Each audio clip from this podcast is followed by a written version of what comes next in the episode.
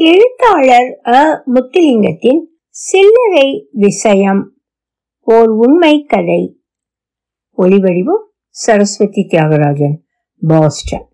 சிலர் பணம் சேமிப்பதற்கு சீட்டு போடுவார்கள். எனக்கு அது பிடிக்காது. சிலர் சேமிப்பு வங்கி கணக்கு திறந்து அதில் கொஞ்சமாக சேமிப்பார்கள். அது எனக்கு பிடிக்காது. வருமானத்தில் செலவழிந்தது போக மீதி பணம் சேமிப்பு. இது நாலாம் வகுப்பு படிக்கும் மாணவிக்கும் தெரியும். அறிவு தெரிந்த நாளிலிருந்து எனக்கு அதுதான் கொள்கை.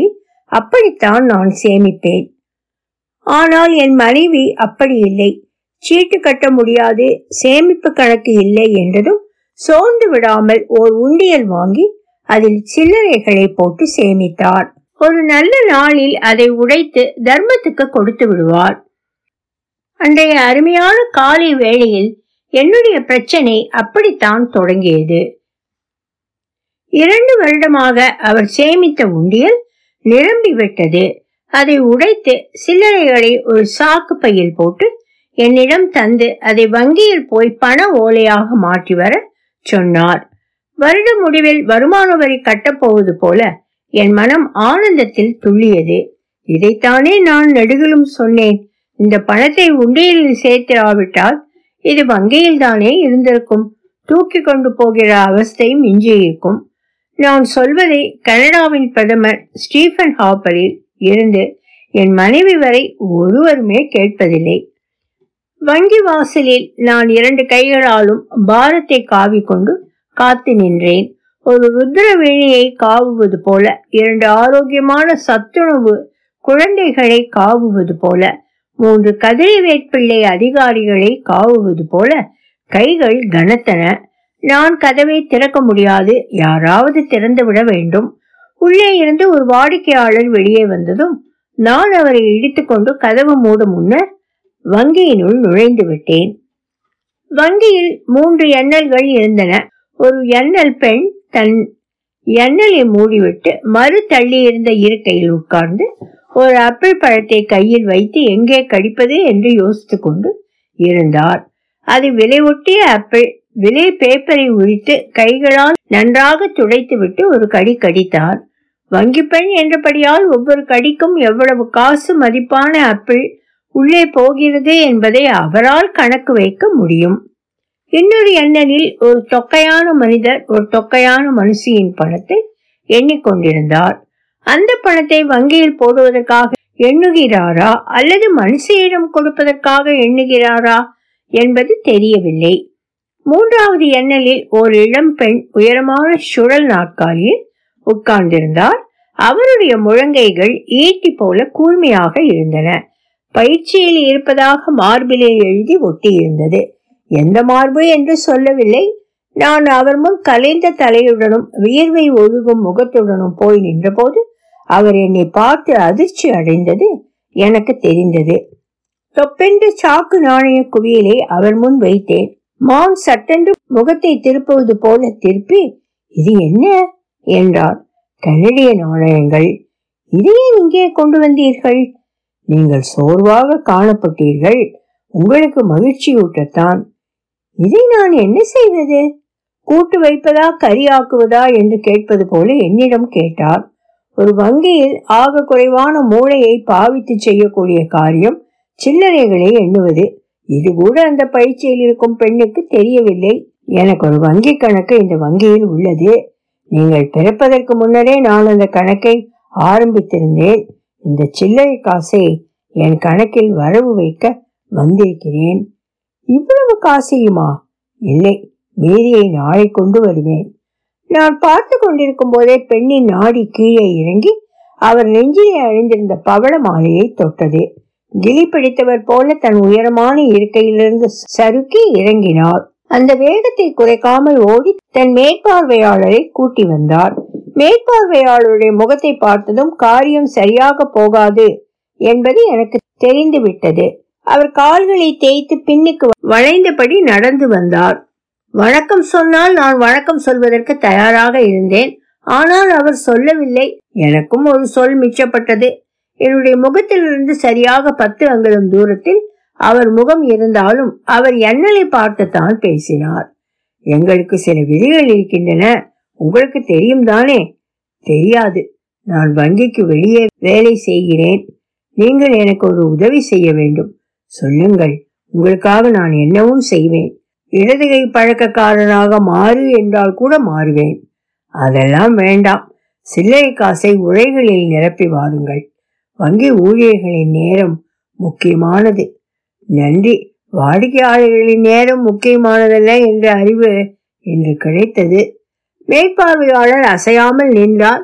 நானும் அதே இடத்தில் என் உடல் எடையை கூட்டிக் கொண்டு நின்றேன். ஒரு வார்த்தையும் நகரவில்லை.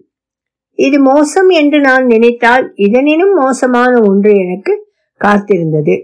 வங்கி மேனேஜரிடம் போனேன். அவருக்கு ஒரு நீர்ப்பிராணியின் கண்கள் அவர் உள்ளுக்குள் என்ன நினைக்கிறார் என்பதை ஒருவராலும் கண்டுபிடிக்க முடியாது.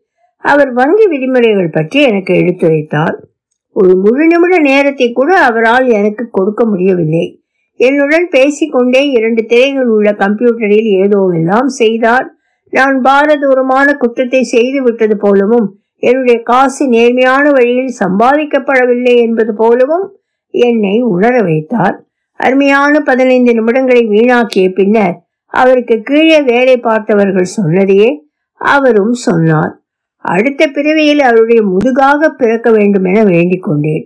எந்த பிறவியிலும் அவருடைய கண்களால் பார்க்கப்படுவதை நான் விரும்பவில்லை. மேன்மை தங்கிய ஐயா நான் உங்கள் வங்கியில் நீண்ட காலமாக கணக்கு வைத்திருக்கும் ஒரு சின்ன வாடிக்கையாளன் நான் நாளைக்கே என் வங்கி கணக்கை மூடினாலும் அது உங்களுக்கு தெரிய போவதில்லை. அவ்வளவு சின்ன கணக்கு. தொலைக்காட்சியிலும் பத்திரிகைகளிலும் சுவர்களிலும் காட்சியளிக்கும் உங்கள் விளம்பரங்களை பார்க்கும்போது எனக்கு எல்லையில்லா மகிழ்ச்சி பொங்கி பொருளும். உங்கள் பணத்தை பாதுகாக்க இருபத்தி ஒன்பதாயிரம் அர்ப்பணிப்பான ஊழியர்கள் உழைக்கிறார்கள்.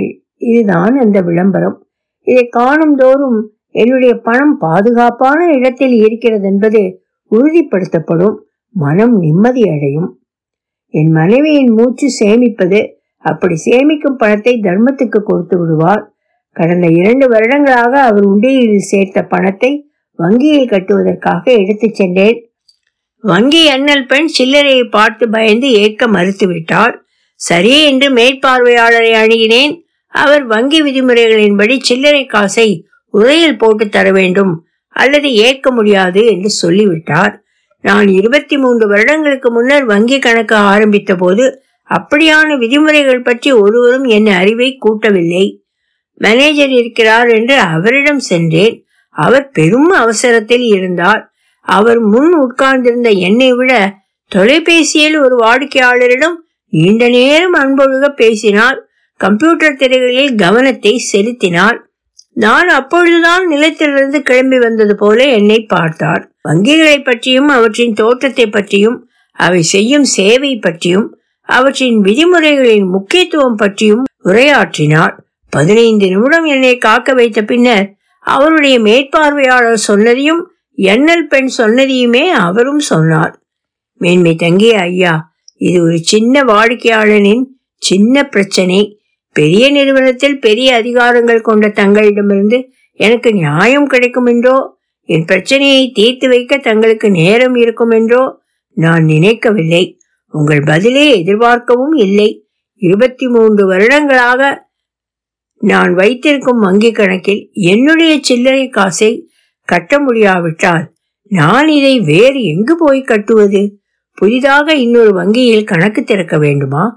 சில வேளைகளில் இருபத்தி ஒன்பதாயிரம் அர்ப்பணிப்பான ஊழியர்கள் ஒரு வங்கியில் வேலை செய்வதும் அவ்வளவு நல்லதுக்கல்ல. தங்கள் உண்மையான கீழ்ப்படிந்த சின்ன வாடிக்கையாளன்.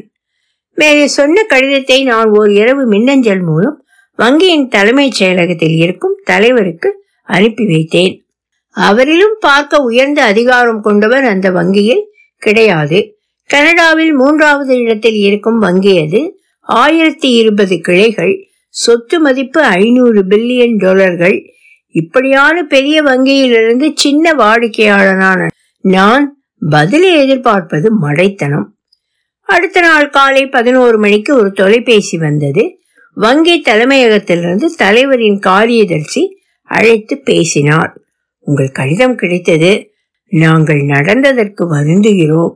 உங்கள் வங்கி கிளைக்கு உத்தரவு சென்று விட்டது சில்லறை காசை அவர்கள் ஏற்றுக்கொள்வார்கள். தலைவர் சார்பில் நான் மன்னிப்பு கேட்கிறேன்.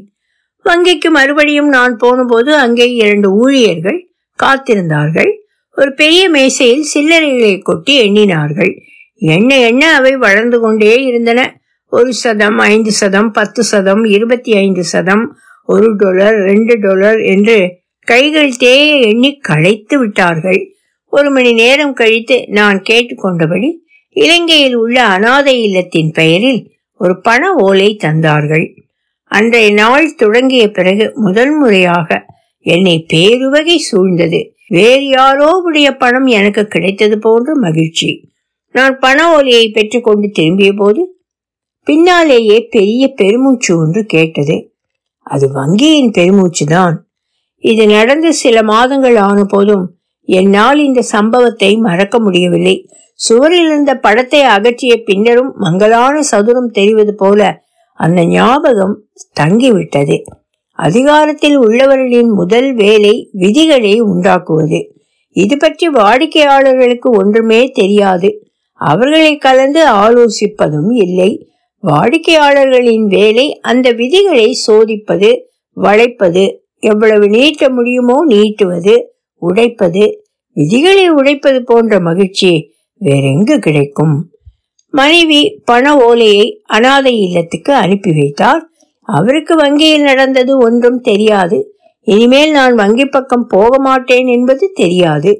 போனாலும் சில்லறை பணத்தை வங்கியில் மாற்ற மாட்டேன் என்பதும் தெரியாது. செங்கல் நிறத்தில் பளபளப்பான புதிய உண்டியல் ஒன்று என் வீட்டில் தன் புதிய வேலையை ஆரம்பித்து விட்டது. எனக்கு சில நாள் கழித்துத்தான் தெரிய வரும். ஒலிவடிவம் சரஸ்வதி தியாகராஜன் பாஸ்டன்.